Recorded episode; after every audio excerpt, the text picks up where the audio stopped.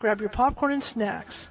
Find a comfy spot, take a seat or lie down, and let me transport you to a place of fantasy, ghost stories, ancient legends, odd creatures, alien encounters, and other magical topics.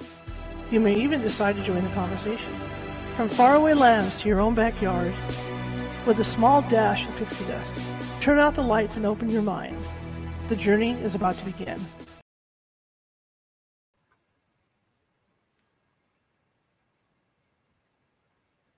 Hey everyone, welcome to Space Mystery Week. My name is Charlotte. I'm going to be your host for the next hour. I'm also the owner of the California Haunts Paranormal Investigation Team, based out of Sacramento, California. We are forty-five strong, and we actually have some new members coming on this month. But uh, what that means is that we have people not only in Sacramento, but we have people spread up and down the state of California. And again, what that means is that we can get you. It might take us a little bit, a day or two, because California is a huge state. You know, when people think of California, they kind of think of us like Hawaii, right? Beaches and all that good stuff. Well, that's true. That's true on the West Coast. But for those of us that live farther inland, uh, we have deserts, we have high desert, we have mountains, we have a lot of farmland, and it's a, it's a spread out state, let me tell you. Uh-oh. Oh, no, no, no. Don't be doing that tonight. It's a spread out state. My internet's doing weird things tonight. Lots of news out there. So hopefully the internet holds up. I didn't have time to do a reset. But anyway, um, even if it takes us a couple days to get to you, it's really non it's really a non-issue, because what happens in that case is that we have psychics and mediums on staff who can call you and talk with you about your issue, and in most cases, calm things down before we get out there, and that gives us a couple extra time. And we won't go more than two days to get you. I, I promise that. If worst comes to worst, we'll do a, a Skype thing with you or whatever to get the facts, right? So, yeah. But if you want to find us, you can find us on Facebook. You can find us on Twitter. Uh, Facebook, we are California Haunts, California Haunts Radio, California Haunts. Uh, my name, uh, Twitter, we're California Haunts. Uh, you can find us on TikTok under California Haunts. You can find us on Instagram, and that is under my name, under Ghosty Gal. And you can find us over at Twitch as well under Cal Haunts, I, I believe. And also, um, what did I miss? What did I miss? What did I miss? Uh, Twitter, Twitter, Twitter, I'm trying to remember. I'm trying to remember all of them. There's so many of them. But uh, all you have to really do is, oh, Meetup. We're also California Haunts. So all you have to really do is just Google, and we'll just pop right up, and you'll find us. Ah, YouTube. YouTube.com forward slash at California Haunts Radio. You can find us at YouTube. Now, along that line, tonight will be a phoned-in interview, so uh, you guys, I'll, I'll flash some graphics up on the screen throughout the interview as, as I'm asking this gentleman questions, and um, that way you can either have dinner, watch it, or put me on and just kind of put me in the corner and listen to me, right, and do your laundry. I have people that carry me around while they're doing laundry. That's cool. That's cool, too, you know, whatever, uh, but I'm just going to let you know, uh, heads up, on it's a phone-in interview. Now, if you're watching from Facebook tonight and you like what you see in here, well, like what you hear in this case, feel free to share us, share, share the show with others, because we're trying to gain momentum and, and build up our following. Uh, you guys have done a great job doing that, and I really appreciate it, but uh, could always, you know, get some more following going. Also, if you haven't done so already uh, yourself, uh, you can follow us on Facebook. Just click that follow button. I'd really appreciate it. I Direly appreciate it. And uh, also, if you like what you hear tonight, please be sure to leave us some happy faces, some hearts, and just show me some love, because what that does is it puts us up higher in the algorithm on Facebook, which means that they distribute us out farther and more people get to see us. Same thing with making comments during the show. Um, feel free to make comments. I'll try to read as many as I can tonight. And the, the more you do that, the more it put it puts us up in the algorithms. Because again, you know, we're trying to get the word out about the show, right? I mean, like if you're watching it tonight and maybe there's someone in the back bedroom of your place or kitchen, you can say, hey, you know, there's this, there's this little show on, this little cool little show about U F O abductions and things like that. Uh, you know, just share us, because the idea is to share. Okay, it looks like we're going to have a shaky internet tonight, so we're going to do the best we can and just bear with us. That wasn't too bad. I've been blinked out even worse before. All right. There must be a lot of news going on out there. Okay. That being said, um, YouTube is the same thing as far as the algorithm goes. If you're watching from YouTube tonight and you like what you see or you like what you hear, please be sure to hit those, smile, those thumbs up and smiley faces and all that. And also to comment, because, again, that puts us up higher in that algorithm at YouTube so more people see us. And be sure to share us. Share, share, share. Uh, Also, at YouTube, if you haven't done so already, feel free to subscribe. Uh, we have more than seven hundred videos sitting over there of this show that we've done for the past three, three years. And uh, I think that I, I am a journalist. I'm a photojournalist. I like to change it up. So you're not only going to get paranormal topics, you're going to get other stuff as well. News-related, current news, things like that. And there's so many of them over there, it can be overwhelming. So what I've done is I've, I've started to put them into separate categories and folders, and I'm just about done doing that. So for instance, if you're into alien abductions and things like that, there's a folder for that. If you're into um, medium Nancy Mattes, who's on here on Fridays, there's a folder for that. If you're into astrology, there's a folder for that, et cetera, et cetera, et cetera. And, you know, ancient history, all that stuff. So I've, I've made it a lot easier to find these things, because believe me, even I get a headache when I go in to look for a past guest, or I go in to find information on something, or I want to see a certain show to get info off of it. And there's all these shows sitting there. It gives me a migraine, total migraine. So I decided to put them into category, categorized folders. Okay. Um, my guest tonight, Byron Lacy, has a new book out. And he ha- feels that he has been a lifelong abductee. And uh, he's going to come share a story with us. And he feels not, not only is a lifelong abductee, it's a generational thing in his family. So not only was he was he abducted, his grandfathers and grand and great grandfathers and all that went down the line in his family. Okay, today starts you what I call uh, Space Mystery Week, and we're going to be talking with people, you know, people that have been abducted. We're going to be talking tomorrow. Wil- Wilbur Allen's going to join us, and he's going to talk about uh, his experiences. Plus, he does he designed a camera that's infrared that he could look up in the sky with and take photos. And he claims that he has gotten three thousand photos of Tic Tacs with this camera. So we're going to have some of those to show tomorrow and him. Uh, Wednesday, we're going to have Northern California MUFON on. And uh, uh, that's going to be a great show. And then Thursday, Mister Z is going to be with us. And he has a unique tale of abduction that I think you guys are going to find very interesting. And then Friday, Nancy Mattes is going to be with us talking about, uh, you know, how... How do you sense a time to look up in the sky, either with a camera or whatever, to sense that there's something up there that shouldn't be up there? So we're going to be talking about that Friday. So it's going to be a fun, a packed week. I want to put the announcement out right now before I call our guest that uh, we were going to do the show at six thirty p.m. Pacific tomorrow, uh, but uh, but Mister Allen uh, requested that we do it at one p.m. Pacific, four p.m. his time, because uh, because he didn't want to run into the late hours with the show. So put that in your little on your little notepads, your data banks, that we're going to be on at one p.m. Pacific tomorrow with Wilbur Allen. And of course, for the people that are working and can't see it live, you'll be able to see it in the evening.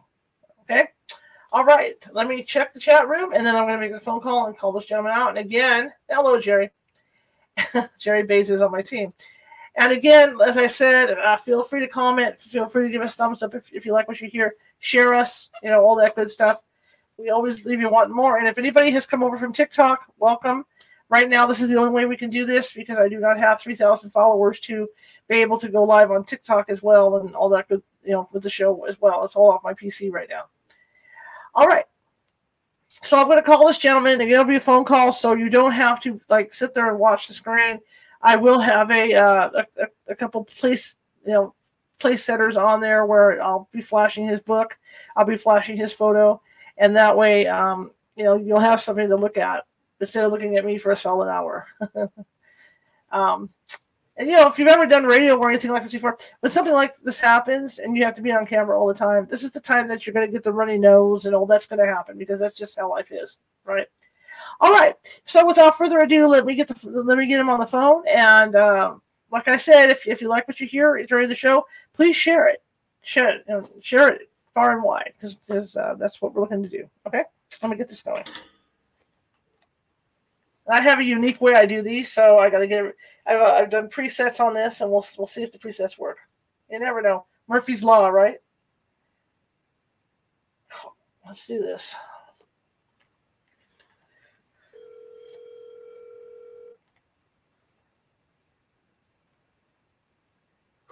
Hello. Hello, Byron. Yes, ma'am. This is Byron Lacy. This is Charlotte with California Haunts Radio. Yes, ma'am. We're on the air. How are you doing today, sir? I'm doing very good. How are you? I'm doing really good. I'm really excited to talk to you. Well, thank you. I'm excited to be on your show. Fantastic. Tell everybody a little bit about yourself. Well, I'm seventy-three years old. I live in Nacogdoches, Texas. I'm an artist, a writer, an alien contactee. A, uh, I produce electronic music on synthesizers, and um, I live out in the woods. I have three degrees, one in English and two in art. Fantastic. Fantastic. And, and um, I saw your, uh, you know, I kind of went through your background a little bit. I'm fascinated by it. You feel that, uh, you know, that, that you've been through abductions and that they're generational? Yes. At least three, gener- four generations. My great-grandfather, my grandfather, my father, and me. But from a discussion with my father, I know some people in the family that aren't in my line of descent mm-hmm. uh, were abducted. Now, how did you know when, when the abduction started for you, and how, how old were you? Well, the, now the very first time was in nineteen fifty-six, and I was six years old. But I did not know they were aliens, and they kept coming, but I didn't know it. But I would find marks, bruises, punctures, but I, I didn't know what they were from. Mm-hmm. I didn't know I was an abductee until two thousand nine. And how, would you like? Yes, please. I'd love to hear it. The first, the first event. Yes, sir. Okay.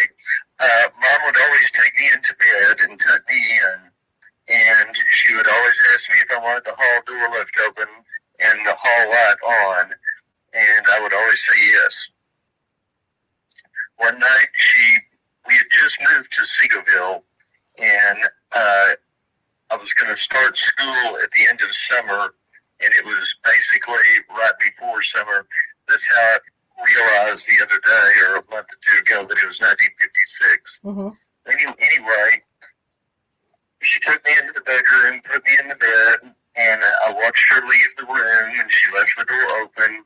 And I turned around to lay down, and there were three little heads sticking up above the mattress on the side of the bed down at the foot. And this shocked me because I didn't know how anybody would get in my room. And I didn't even think about the fact that they were so small, but they were. So I yelled for Mom to come in, and she came back into the room, and I told her what had happened, but they were they were gone when she got there. Mm-hmm.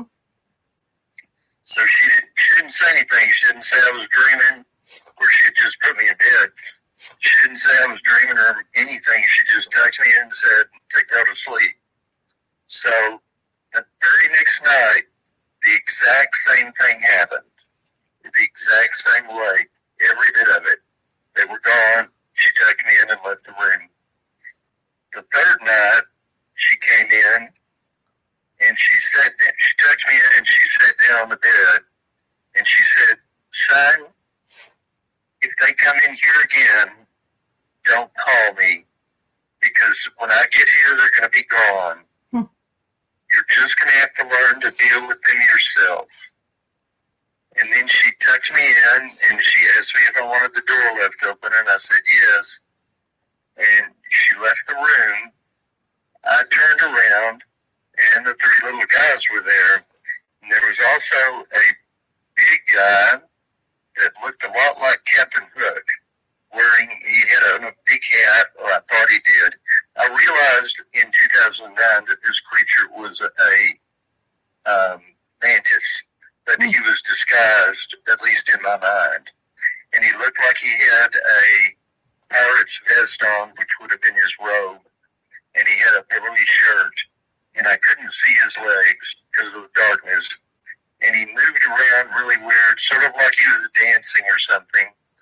But uh, I think that was just the way the mantis walks. Mm-hmm. Of course, I didn't know it at that time. Mm-hmm. Mm-hmm. Well, suddenly I couldn't move. And it was like I was tied down or something, or paralyzed. I couldn't move. And the room grew bigger. All the walls spread out further. And the bed began to rotate in the middle of the room, and the the three of them, they stayed like they were hooked to the bed. They stayed with it as it rotated. Of course, this was probably all an illusion for me. Anyway, as this was going on, I suddenly got where I felt like I was going to start screaming and freak out. And everything was gone. They were gone. The room was back to normal size. The bed was where it was supposed to be. It wasn't moving.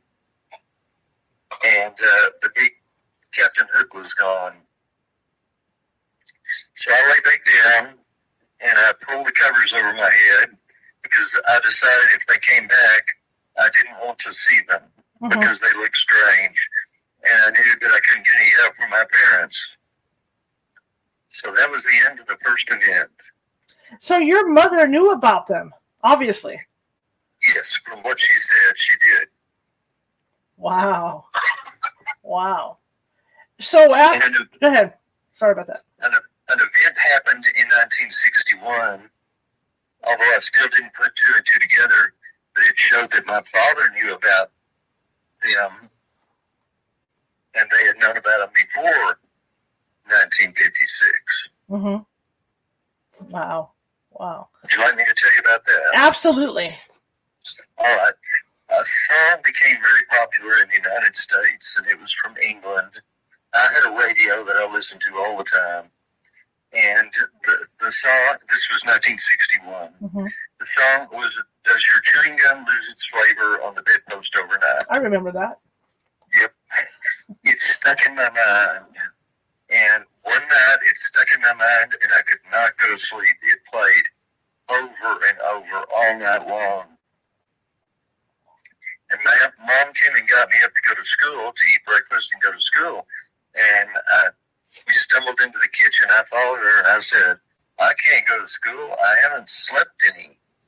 And she, she said, why not? And I told her. And I, I asked her what it was, the song playing over and over again. And she said she didn't know. Mm-hmm. And she finished cooking dinner, I mean breakfast, and had me eat. Then she took me and put me on the sofa, turned on the T V, and she gave me a Coca-Cola. That's what we drank at that time. Mm-hmm. Of course, we would have called it that, even if it was seven up. Right. And, and uh, she told me to watch T V and to definitely not go to sleep because I was going to go to sleep that night, and I was going to go to school the next day. Mm-hmm. Those were like commands. And she went into the dining room and got the phone off the wall and carried it into the kitchen and had some kind of discussion with someone. Now, later I found out it was my father. Mm-hmm. Anyway, he comes home at four o'clock from work, and he walks right past me. I'm sitting on the sofa watching T V. He walks right past me, takes my mother by the hand, and leads her into the kitchen, and they have a discussion, which I can't. I can hear them talking, but I can't tell what they're saying.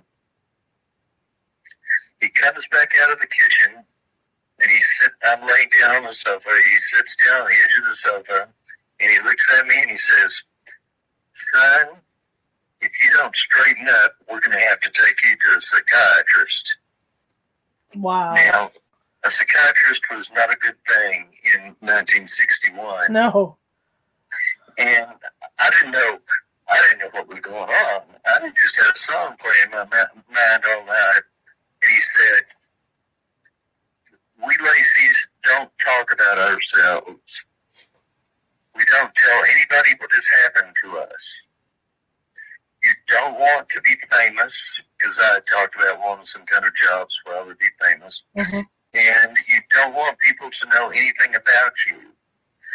You had a relative in the eighteen nineties who told people that little men came in her room at night and talked to her. They eventually put her in an insane asylum where she died. Hmm. And you don't want that to happen to you. It, he also said that nothing happened, that he only knew things that happened to his parents when he was around. They didn't tell him about things that happened when he wasn't around. Mm-hmm. So that was pretty much what he said to me. And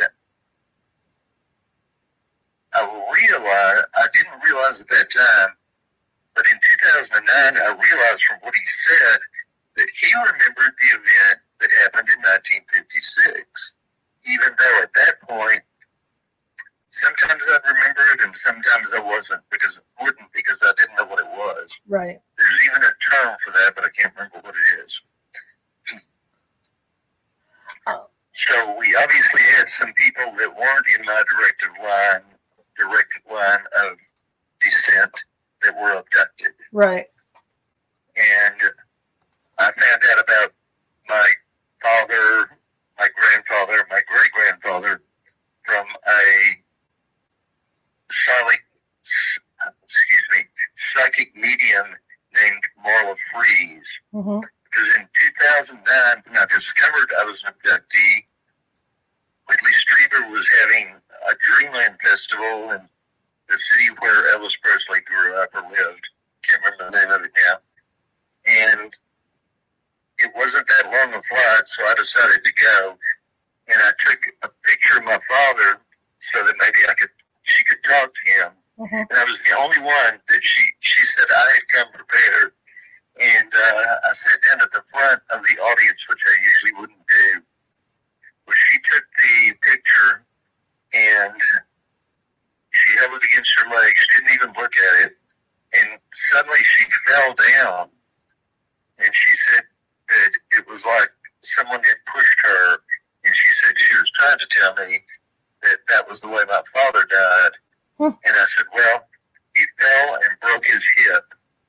And then he went in the hospital for an operation. The day my sister called me and told me he was going to have an operation, I said, oh, my God, he's going to die. She goes, no, they do this all the time. Well, two days after the operation, he died. So anyway, she asked him if he knew about the aliens. Mm-hmm. And he said, I know everything, which is the way my father felt. He was a Taurus, and he felt like he knew everything. So I was getting a lot of validation that it was actually him. Right. And then she told him, I mean, he told her that I was the fourth generation. Wow. And she, he told, all of a sudden, then she goes, I want you to tell the audience about your relatives, because I have to do something. So she turned around away from the audience and was obviously talking to my father. And uh, I told him a bit about the Lacys and the Blue Lacy and all that kind of stuff. My, my great-grandfather bred a dog, which is the state dog of Texas now, mm-hmm. because it was the only dog ever bred in Texas, the only dog breed. Anyway, I went up and thanked her at lunch for um, talking to my dad, and she said, well, there's something I want to tell you. There's something my father, your father wanted me to tell you, and he didn't want me to tell you in front of anyone because he thought you might cry. And I said, okay. And she said, um, I almost feel like crying now, but I'm not going to, luckily. She said, he said, He said that he is proud of you, and he doesn't think that you know that. And I turned around and started crying and left the room. So it was a very interesting um, event. I was there for three days, and during one of the nights, I woke, I couldn't sleep very well, but I woke up in the morning with um, bruises. So I had been abducted there. I also met a woman who was doing, studying hypnotherapy. And she was an abductee, and she wanted to help abductees. And she did a regression on me. And we found out another about another event that happened in nineteen sixty-one. I knew about the event, but she gave me more details.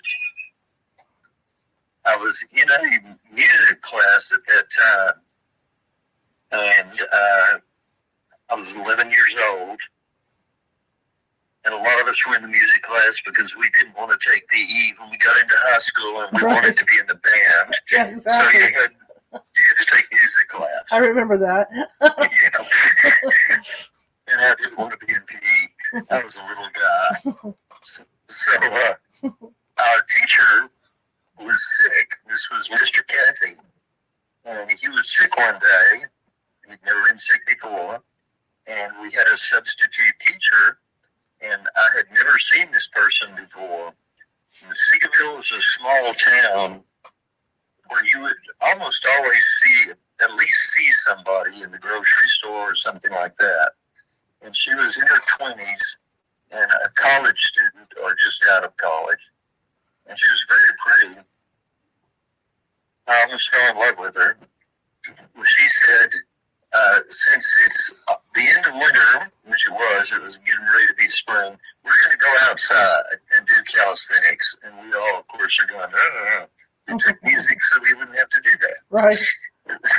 So she, she took us outside on this gravel driveway that ran by the school, which was an old brick schoolhouse, two stories tall, from the thirties or forties. And she had us line up and put our hands uh, out and touch fingertips and then move a foot away from each other. And there were about twenty of us, maybe less. So then she goes over and stands under this big oak tree while we're standing out in the sun. And it wasn't very cool. So we're having to do calisthenics. And we we start, and she's counting. We're doing jumping jacks. And all of a sudden, well, she quit counting, too. But all of us just stopped, and we're all staring above the oak tree like we're mesmerized almost. And there above it was this thing. I put together a lot of model boats at that time, and I love warships and stuff. Mm-hmm. And this looked like a George Washington-class nuclear submarine turned on its turned with its conning tower down and removed, and the battle deck of the U S S Missouri attached to the bottom, except that the guns weren't guns, they were runes, like some of those first ships on Star Trek that mm-hmm. come across the sky. And um, we're all staring at that. And then it's gone, and she says, okay, that was nothing. Let's get back to work. And she didn't even see it. Mm-hmm. She was standing under a tree. She didn't look up, or not that we knew of. And so we started doing the jumping jacks again, and almost immediately the bell rings. Now, that was an hour-long class, but we experienced about fifteen or twenty minutes of it. Mm-hmm. So there was missing time. Now, when, um, I never saw that substitute teacher again after that either. Wow. So I, I actually think she was a hybrid, and she was sent there to take our class up into the ship. Mm. But we did do regression in Memphis or wherever it was. Um, I remember walking inside of the ship, walking down the length of the ship pretty much, going in a room with the class and sitting down at some tables. And then that's all I remember. And there were some glass tubes, big or glass pipes. And they had water bubbling up inside of them, but there was nothing in them but water or whatever it was. And then that's all I could remember. Mm-hmm. But it was interesting to remember inside of it. And nobody talked about it after it was over with. Although a few years ago, a woman that was in my class, although she was sick that day, she said when she, she had pneumonia, and she remembered it very well. And when she got back, several of the kids told her about the event. Mm-hmm. You know, I find this interesting. You know, when you talk about bruising, you know, and waking up with bruising, what do you mean? Where, where were the bruises, and what do they look like? Well, they're usually um, about the size of a quarter or a half dollar. Mm-hmm. And they're usually on the calves, or on the arms, the forearm. Yeah, I've, I've had, had one on my bicep, and um, they already look like they're three or four days old. They're they're not like a fresh bruise. They're like one that's partly healed. Mm-hmm. A lot of people think these are from being grabbed, mm-hmm. and sometimes they are around the ankles and stuff. But um, I think that they're actually, their ships are a different frequency than we are. Mm-hmm. And they are a different frequency. And they have to lower their frequency to come down and mess with us or to get us. But to take us up into a ship, they have to raise our frequency. And I have heard, and I believe this to be true, that the the bruises are a slight damage from having our frequency changed and then put back to normal. That makes sense in a lot of ways. Yes. And, and that's one reason their ships can disappear. They just go way into another frequency if they're not shooting off across the sky. Mm-hmm. And I think this is what causes a lot of abductees to start becoming more psychic.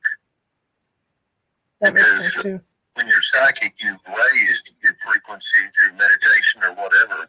Well, they're doing it. Some of us, like, there were many times they were taking me once or twice a month. Do you know why they were taking you?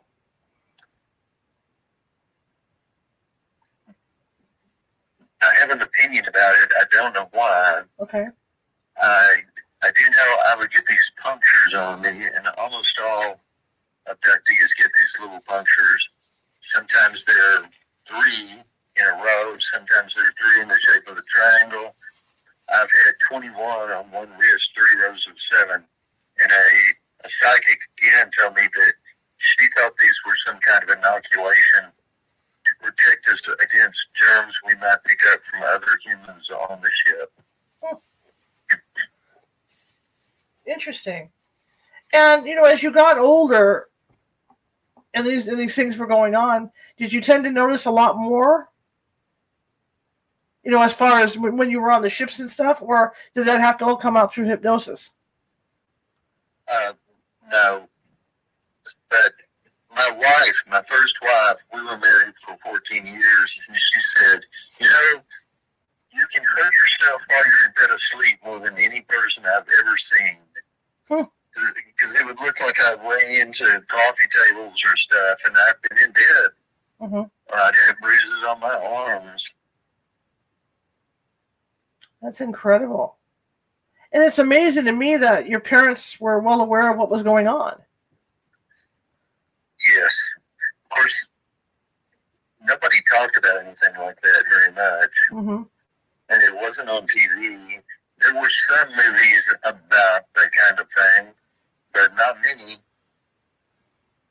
And plus, we didn't even have a T V until I was... Um, in first grade, six or seven, well, till I was seven or eight, because we didn't have one the first year. Mm-hmm. Mm-hmm. So I was isolated. Now, when you got older, say, you know, in your teen years, late teen years, and, and were thinking about marrying someone, were you at all concerned that the person that you married would start getting abducted as well? Or, or, or you know? I, I didn't know until two thousand nine. Mm-hmm. Now, I did see that ship in sixty-one, and had many strange events. Like, my, my life has been saved nine different times, or actually ten, and uh, including cancer. I had a sarcoma when I was two and a half years old, and the doctor was very certain I was going to die, if not during the operation, shortly after. Sometime after that, and told my parents they should have another baby. So I have a sister. Interesting. And uh, I think they helped keep me alive from the sarcoma. Absolutely. Now, as you got older, too, um, What, was it the same type of aliens that, that, that came to get you every time, or, or was it, like, different? Yeah, I didn't see them. Okay. Okay. But in two thousand nine, I was driving home from dinner in town, and I was in front of Walmart at a stoplight, and up above me, at the end of the stoplight, which hung across the road, four lanes, and a turn lane in the center, was a, suddenly a shape like a plate made out of water. It was flat and swirling around, sort of like the Stargate in the movie Stargate with Kurt Russell. Mm-hmm. It was about a foot across, and then it expanded to six feet across, and from side to side and top to bottom. And I looked at all the other cars, and nobody noticed it. I closed my eyes to see if it would go away or if I could still see it, and I couldn't. And when I'd opened them, it was still right there. Mm-hmm. And then as the light changed, it exploded without any noise and disappeared before it hit the ground, all of the drops of whatever it was. I think it was plasma. Mm-hmm. I told a friend of mine who liked conspiracy theories and stuff like that, and he researched them in books, basically. He didn't own it. Well, no, he did own a computer by then. Mm-hmm. He had started researching in books. Anyway, um, I told him about it, and he didn't say anything. So the next week, on the exact same day, at pretty much the same time, because I was coming home from dinner, the same thing happened. And the, the next day, I, we were going to go walk along the creek, because we walked for, walked for our health. Mm-hmm. On this nature path, and I told him about it, and he didn't say anything. So we got back to his apartment, and I said, hey, uh, what do you think of that thing I told you about? And he said, come inside. So we went inside, and we sat down, and he said, do you want to know what I think? And I said, yeah, I, I want to know what you think. Now, I told him everything that had ever happened to me. Mm-hmm. Over several years' time. By nine times of being saved, or eight times at that point, all that kind of stuff. And um, he was sitting in a chair in front of his computer, but he was facing me. He said, you really want to know what I think? I said, yeah. He said, are you positive? I said, yeah, I'm positive. He said, okay, I think you're an alien abductee. And I said, you're crazy. And he, he turned around and he, he looked up something and he wrote down these two web addresses and he said, when you get home, you look these up and you take these tests. And then you talk to me about it later. So I took the piece of paper and went home and threw it on my desk and didn't mess with it for a couple of days. And he kept going. Have you looked at those sites yet? Have you looked at those sites yet? Finally, I got tired of saying no, so I looked at one. It had these ninety-nine questions, and it said if you answer like eighty of them, or seventy-five or eighty of them, yes, then you're probably an abductee. Well, I answered yes to all of them but one, and the ones that were strictly for women. Wow. On both those pages. And I also found a link to P T S D, and I looked it up, and I realized that I've had P T S D most of my life. So I went back to his house, and I told him that. And um, about two weeks or three weeks went by, and he told me some stuff about him. And we figured I had implants, in fact, because of the noise I hear in my head all the time. Mm-hmm. I got to thinking that if they were abducting me, they were bound to be getting something from me, and that this thing should be reciprocal. And if I had implants where they could hear what I hear and see what I see, then they can hear me if I'm talking to them. So I went out under the electric line that runs behind my house through the woods, and I said, I'm going to talk to y'all every day for six hours a day, and I'm going to do it until I die or till you answer me. And I want to know what you're doing to me. I want to know if I'm crazy. I want to know what's going on. And I, I said that over and over again. I did it for three days. Mm-hmm. And then it was a Friday, and I was playing guitar for the first time in years and singing at a restaurant. So, and my friend helped me get all the stuff there. And I, I got part of a set, and I started forgetting all the words, so I would have to make up the words. And this guy came out of the audience, and he said, um, let me have your guitar, and you get your words out of your guitar case, and we will finish this set. And I'll play for you. I can play guitar. And he could. He can play real good. He later taught me how to play bass.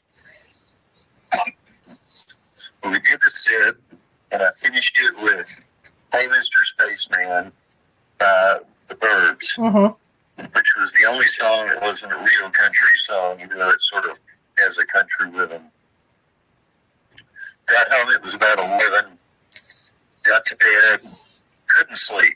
I couldn't sleep.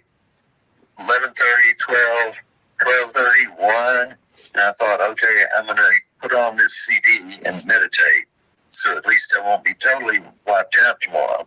Mm-hmm. So the C D has a rhythm in it that entrains you to meditative states. I listened to it all the time for mm-hmm. years.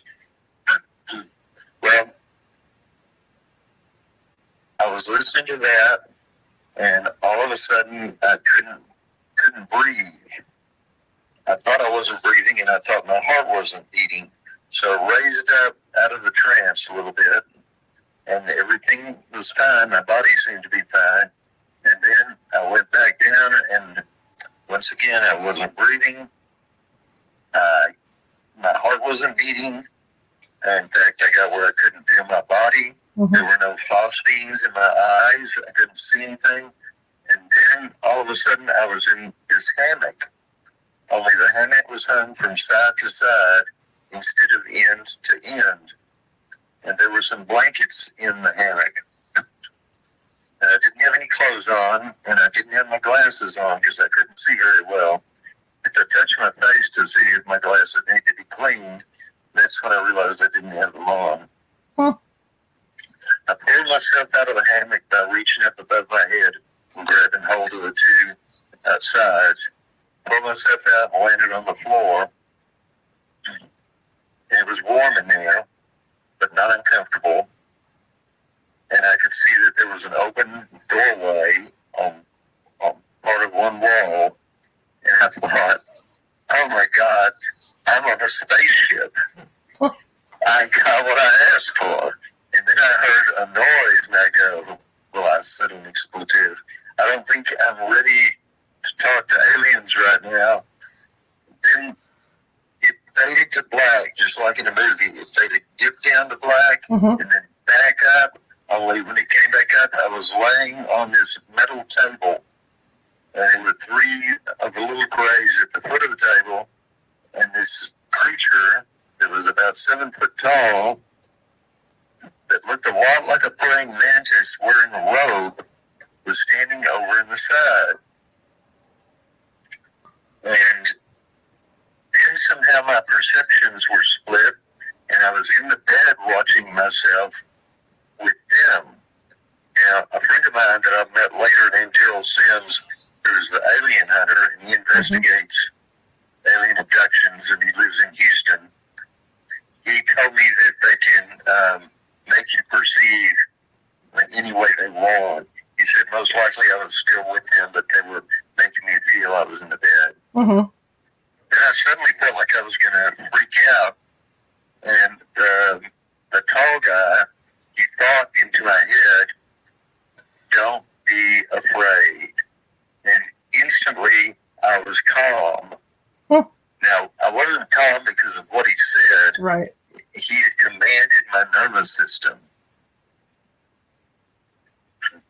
Then, the whole thing, I was looking at it more from the bed than from the room I was in. And the, it was like a hologram on the wall. It turned into black and white. And then the picture shrank down around where all I could see was me on the table from my knees to my neck. I couldn't see anything else. And then it was like a, a switch flipped, and it was X-ray. And I could see straight into my body. I could see my skeleton. I could see my organs. I could see everything. And then they did the probe on me, and I could see that, too. And I wish that this picture hadn't shrunk, because I would have gotten to see inside the little red aliens, too. Yeah. And uh, Gerald has told me, I told him about this whole thing, and he said that they can see an X-ray, and they can make us see an X-ray if they want to. Huh. In fact, he said they can make us perceive whatever they want to make us perceive. So then I was in my bed, wide awake, and everything was gone. Uh, everything was normal. And I went, wow, I've been on an alien spaceship. And I got a piece of paper, a piece of paper and a pencil, and I drew the weird tall guy. Because mm-hmm. I knew that had to be fake. That had to be something that didn't exist. And then I went right to sleep. I never go right to sleep. Mm-hmm. I mean, it always takes me an hour to go to sleep. So it's a wonder that I went immediately to sleep. The next morning I woke up, and I went, wow, I was on the alien ship. I remembered everything. Mm-hmm. And then I started crying. I didn't know why I was crying. I didn't feel like crying, but I was crying, and I cried for almost an hour. And then it all calmed down. Later that day, I, I took the picture that I had drawn, and I went over to visit my friend, and I told him what had happened. And he listened very quietly. And I said, but look, I've got this. And this proves... And I was unfolding the piece of paper from my shirt pocket, and I said, this proves it was all just a dream. Because at that point, I sort of wanted it to be a dream, you know? Mm-hmm. And he said, uh-huh. And he turns around to the computer, and he types in some, types in an address, and he moves away and says, take a look. And there was a drawing almost exactly like mine. Of a man, and it was called a mantis creature, a mantis being. Wow. So I knew it wasn't a dream. Wow. And, and, and oh, go, go ahead, sir. Well, that's how I discovered I was an abductee. Wow.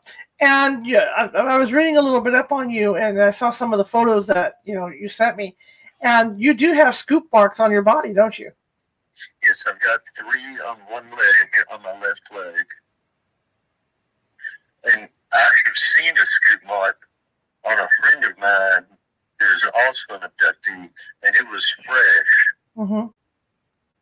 Mm-hmm. You know, it looked pretty normal. It was lighter colored, but there was a rim of red right below the skin that looked like blood which had been cooked. So... They say that they use a laser to do that, a scoop, mm-hmm. and I think that's probably what it was. And what do you think they were doing scooping? Were, were, were they just getting samples of, of your skin, or, or what, what do you think that was? Some of the implants are of a material that the body will reject. So they take the implant and they wrap the scoop, the flap of skin around it, and then they implant it inside the body, and the body just doesn't recognize what's inside of that lump of skin, mm-hmm. so it doesn't reject it. Okay. Okay. Now, some people, uh, when they have implants, they kind of figure out where they're at. Were, were, were you able to figure out where the implant was? I have figured out about one of the. Well, actually, I know about two.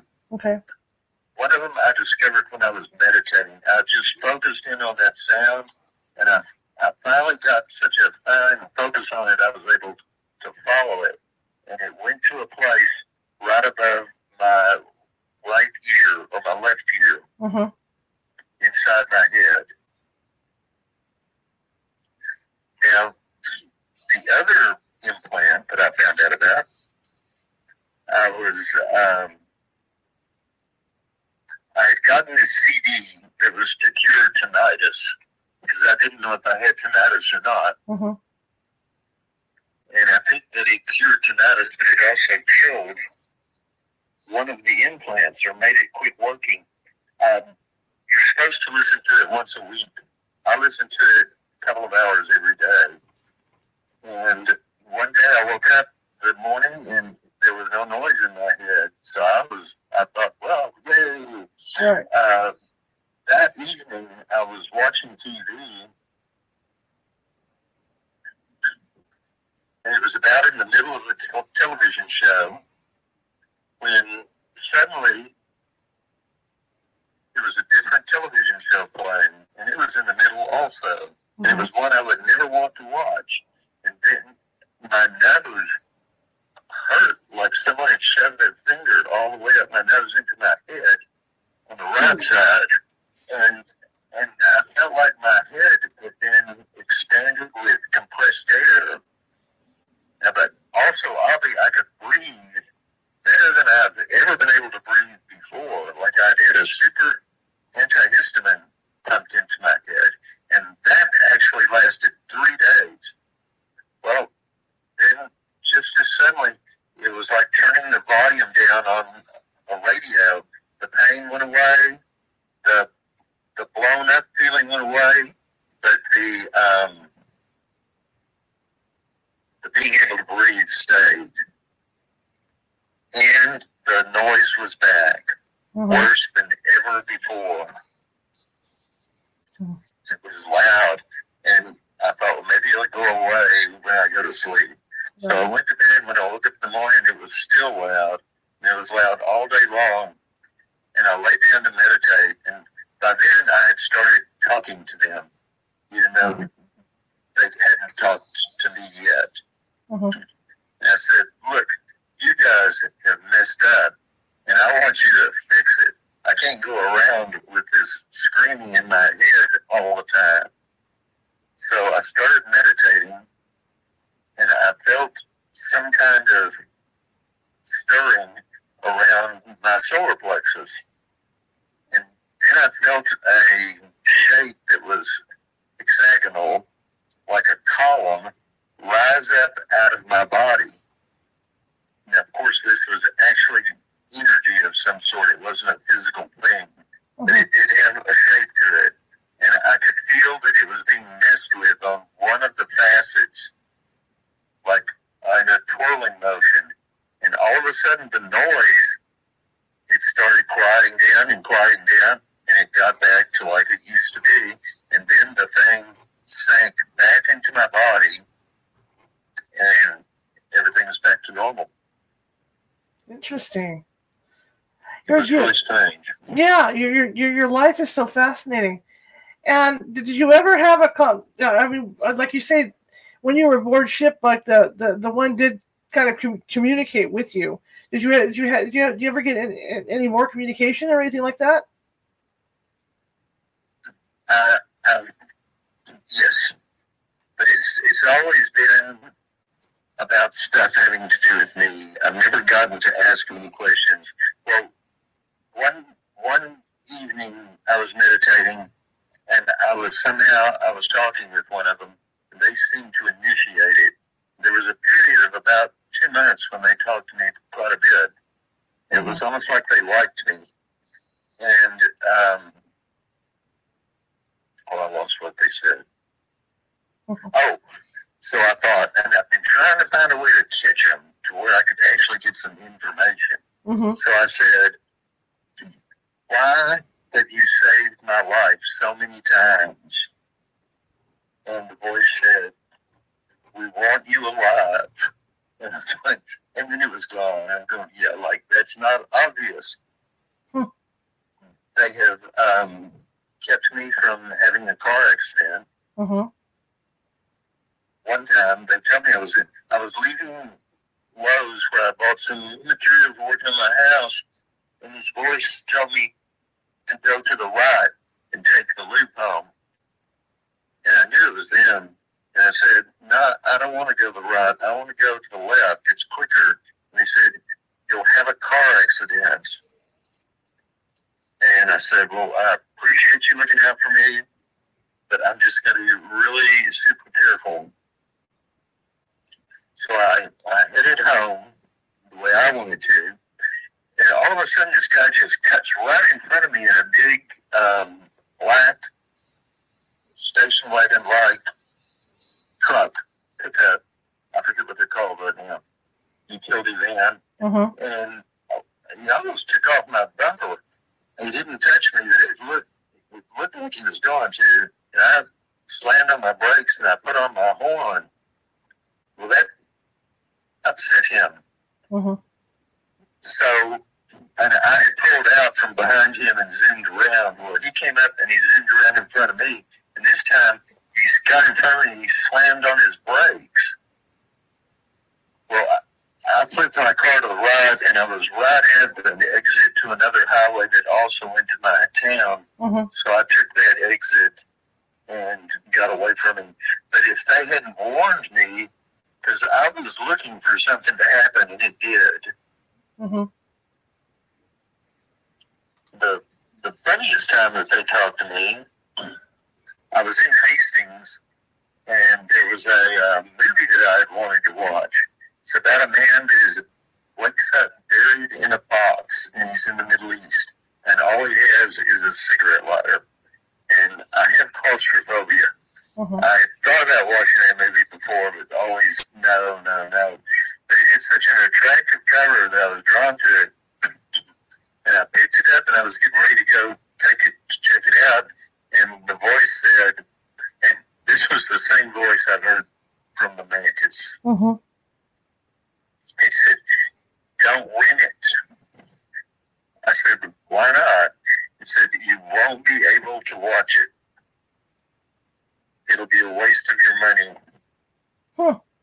So I said, well, once again, I said, I appreciate you looking out for me, but I'm going to go ahead and try. And it didn't say anything else.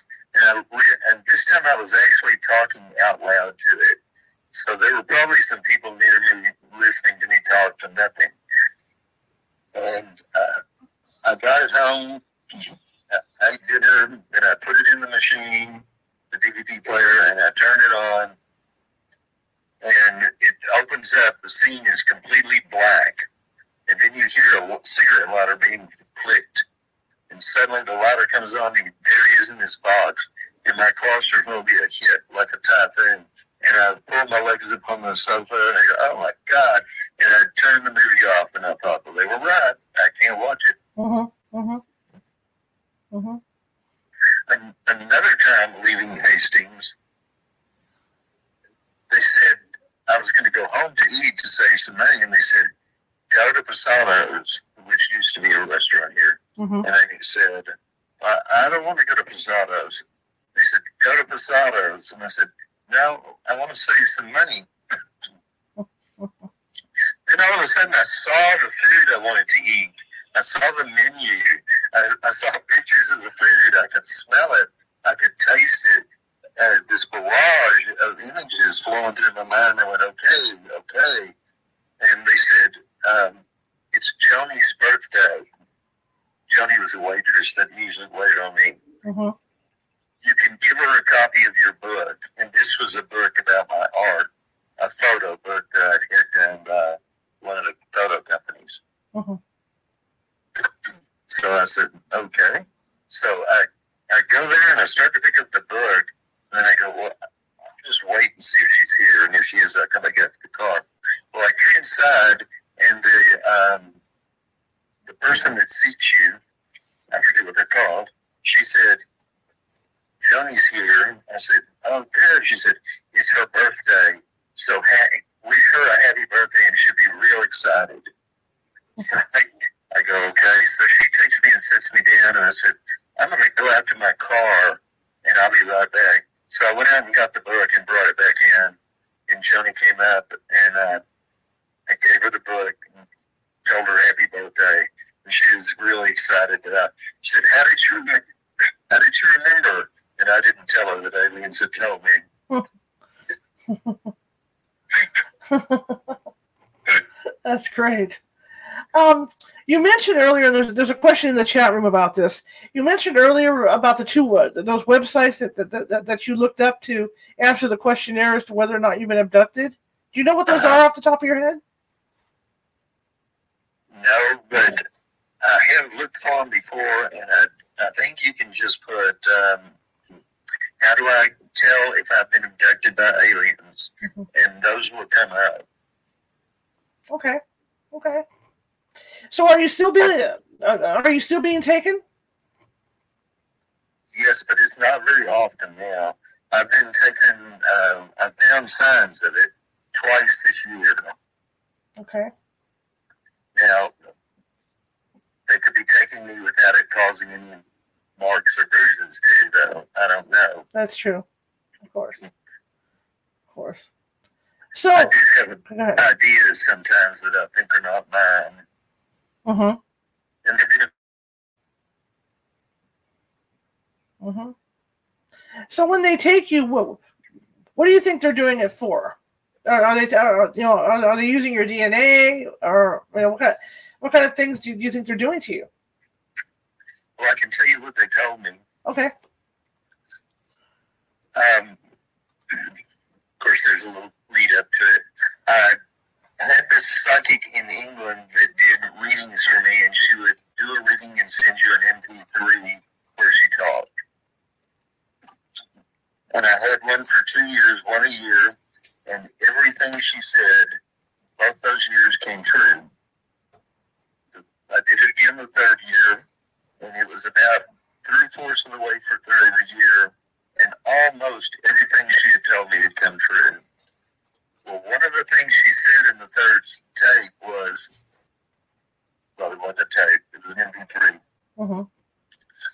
She said, you may, you may think this is funny, but you're one of them. Oh. You're one, you're one of the aliens. And she laughed, sort of in a British type of way. And, uh, well, first she said, you may think I'm crazy. And then she said that. So anyway, I, and I had thought about that all year long. And I go, everything, everything for two and three-fourths of the year has come true. Mm-hmm. She can't be all that wrong. The, the odds are in favor that she's right. Mm-hmm. So I went and started meditating, and I thought about myself. I thought about how I never fit in with my family. I didn't really fit in with society. I, like when I when I had to work, I did as little as possible, but still not get fired. I did a good job, mm-hmm. but I didn't buy in to the position.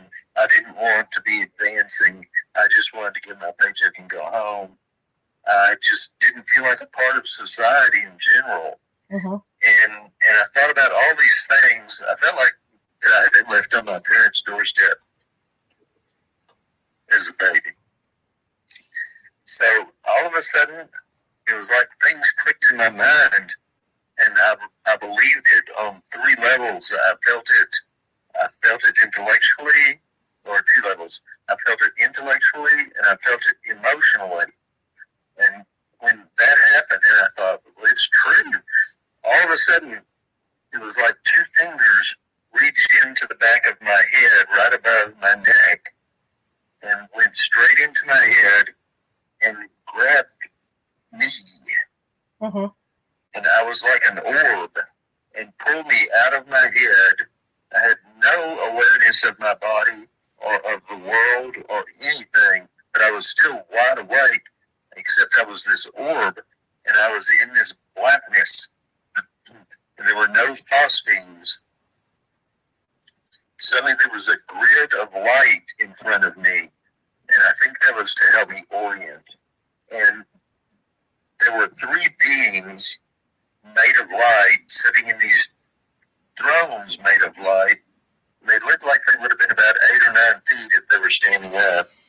And this voice, out of somewhere in this void, said, "The Council of Three." In other words, he was introducing them. They were the Council right. of Three.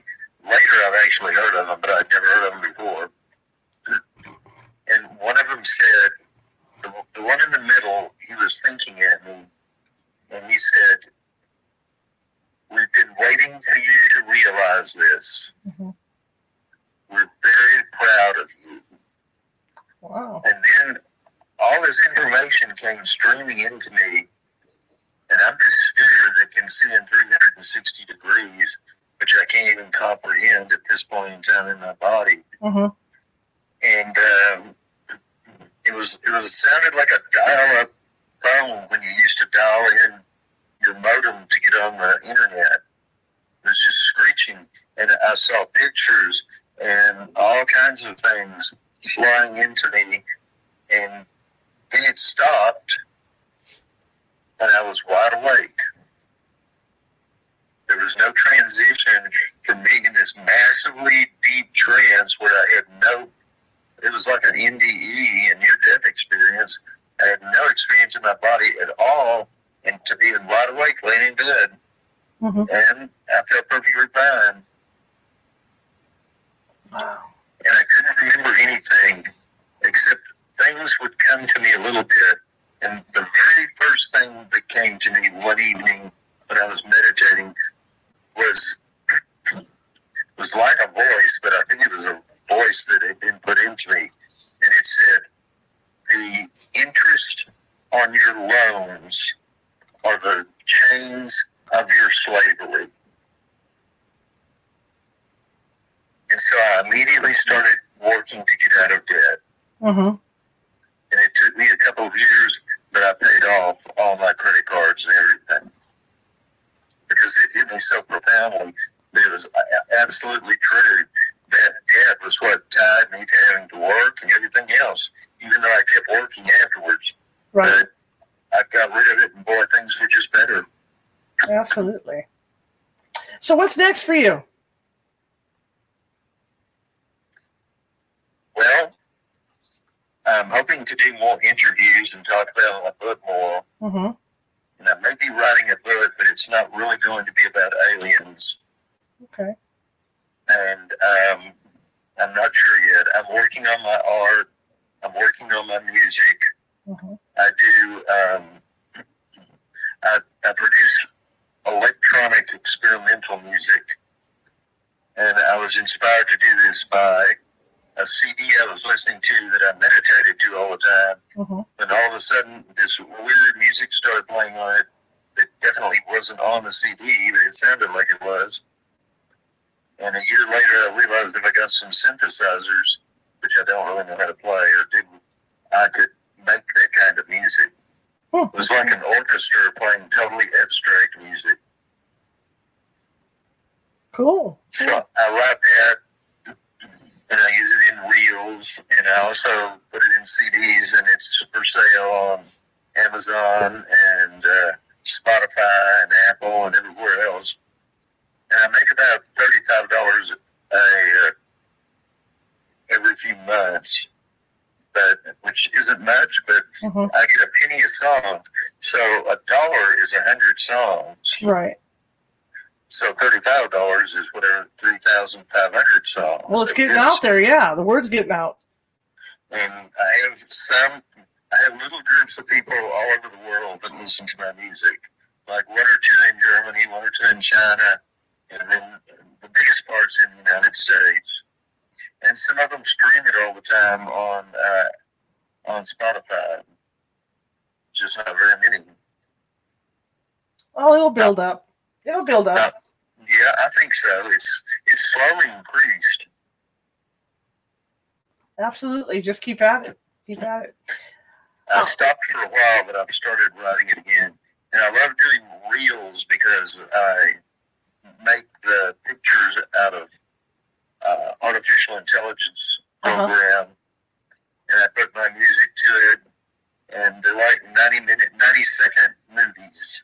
Oh, cool, yeah. And I've been able to get my machine to make U F Os that are believable. That's awesome. I saw some of those. Those are cool. Absolutely cool. I want to thank you for coming on. This hour went by so fast. Yes, it is, isn't it? Yes, sir. Love to have you on, you know, later on, you know, down the line. This is fantastic. I thank you so much. There's a lot more in my book. Gotcha. Well, we're going to show everybody your book and where to get it, too. So hopefully you'll get some sales out of that. All right. Well, thank you very much. All right. I'd love to have you back at some point. I'll be glad to come back. Absolutely. All right. Well, you have a great rest of your evening, sir. Thank you. All right. Have a good one. Bye. Okay. Well, that was an interesting interview. I, I've heard stuff I never heard before. I mean, oh, hang on. I just called through on my phone. Should, wasn't supposed to do that. Okay. Oh, that was him. He must have hit the button. Anyway, um, yeah, that was a great interview. That's the first interview of the week for this. And uh, just remember tomorrow uh, at uh, one p.m. Pacific, we're going to have uh, Wilbur Allen's going to be with us, Doctor Wilbur Allen, and he's going to be talking about this really cool uh, camera that he's designed, infrared camera. And he has, he claims to have over three thousand photos of uh, Tic Tacs. So we're going to talk to him. And he's also been abducted as well. So we'll get his story as well. But this was fascinating. Mister Lacy was a fascinating gentleman. Anyway, um, again, tomorrow we'll, we'll be back at one p.m. Pacific to continue this. And for the people that aren't going to be home at that time or are able to listen, of course, you'll be able to see the uh, the pre you know the replay on it. So, that, so that'll work out. But I want to thank everybody for coming tonight. I really appreciate it. And uh, if you like the show, share it with five people. If you hated the show, share it with five of your enemies. We're equal opportunity here at California Haunts Radio. Also, if you like the show, please please show me some love. Uh, send me some thumbs up, some hearts, some happy faces. I'd really appreciate it. Um, like I said, it helps us with the algorithm on YouTube and uh, Facebook. And if you haven't done so already, please be sure to hit that follow button on Facebook and Uh, subscribe on, on our YouTube channel. I'd really appreciate it. Anyway, I will see you guys tomorrow. I'm, I'm going to go ahead and share his uh, contact information and where you can get the books and all that. But I uh, will see you guys tomorrow at one p.m. Pacific. Here we go. Websites. Byron Lacy Facebook author page. Byron Lacy Facebook page. And he's also got a page on reverb nation dot com. Forward slash Byron Lacy. The book is Chosen: Chronicles of an Alien Abduction.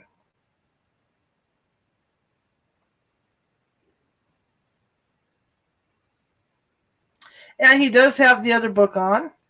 Uh, out, and it's, it's his art book. Um, The Night is a Constant Lover. Poems by Byron Lacy. And of course, you can get those at Amazon.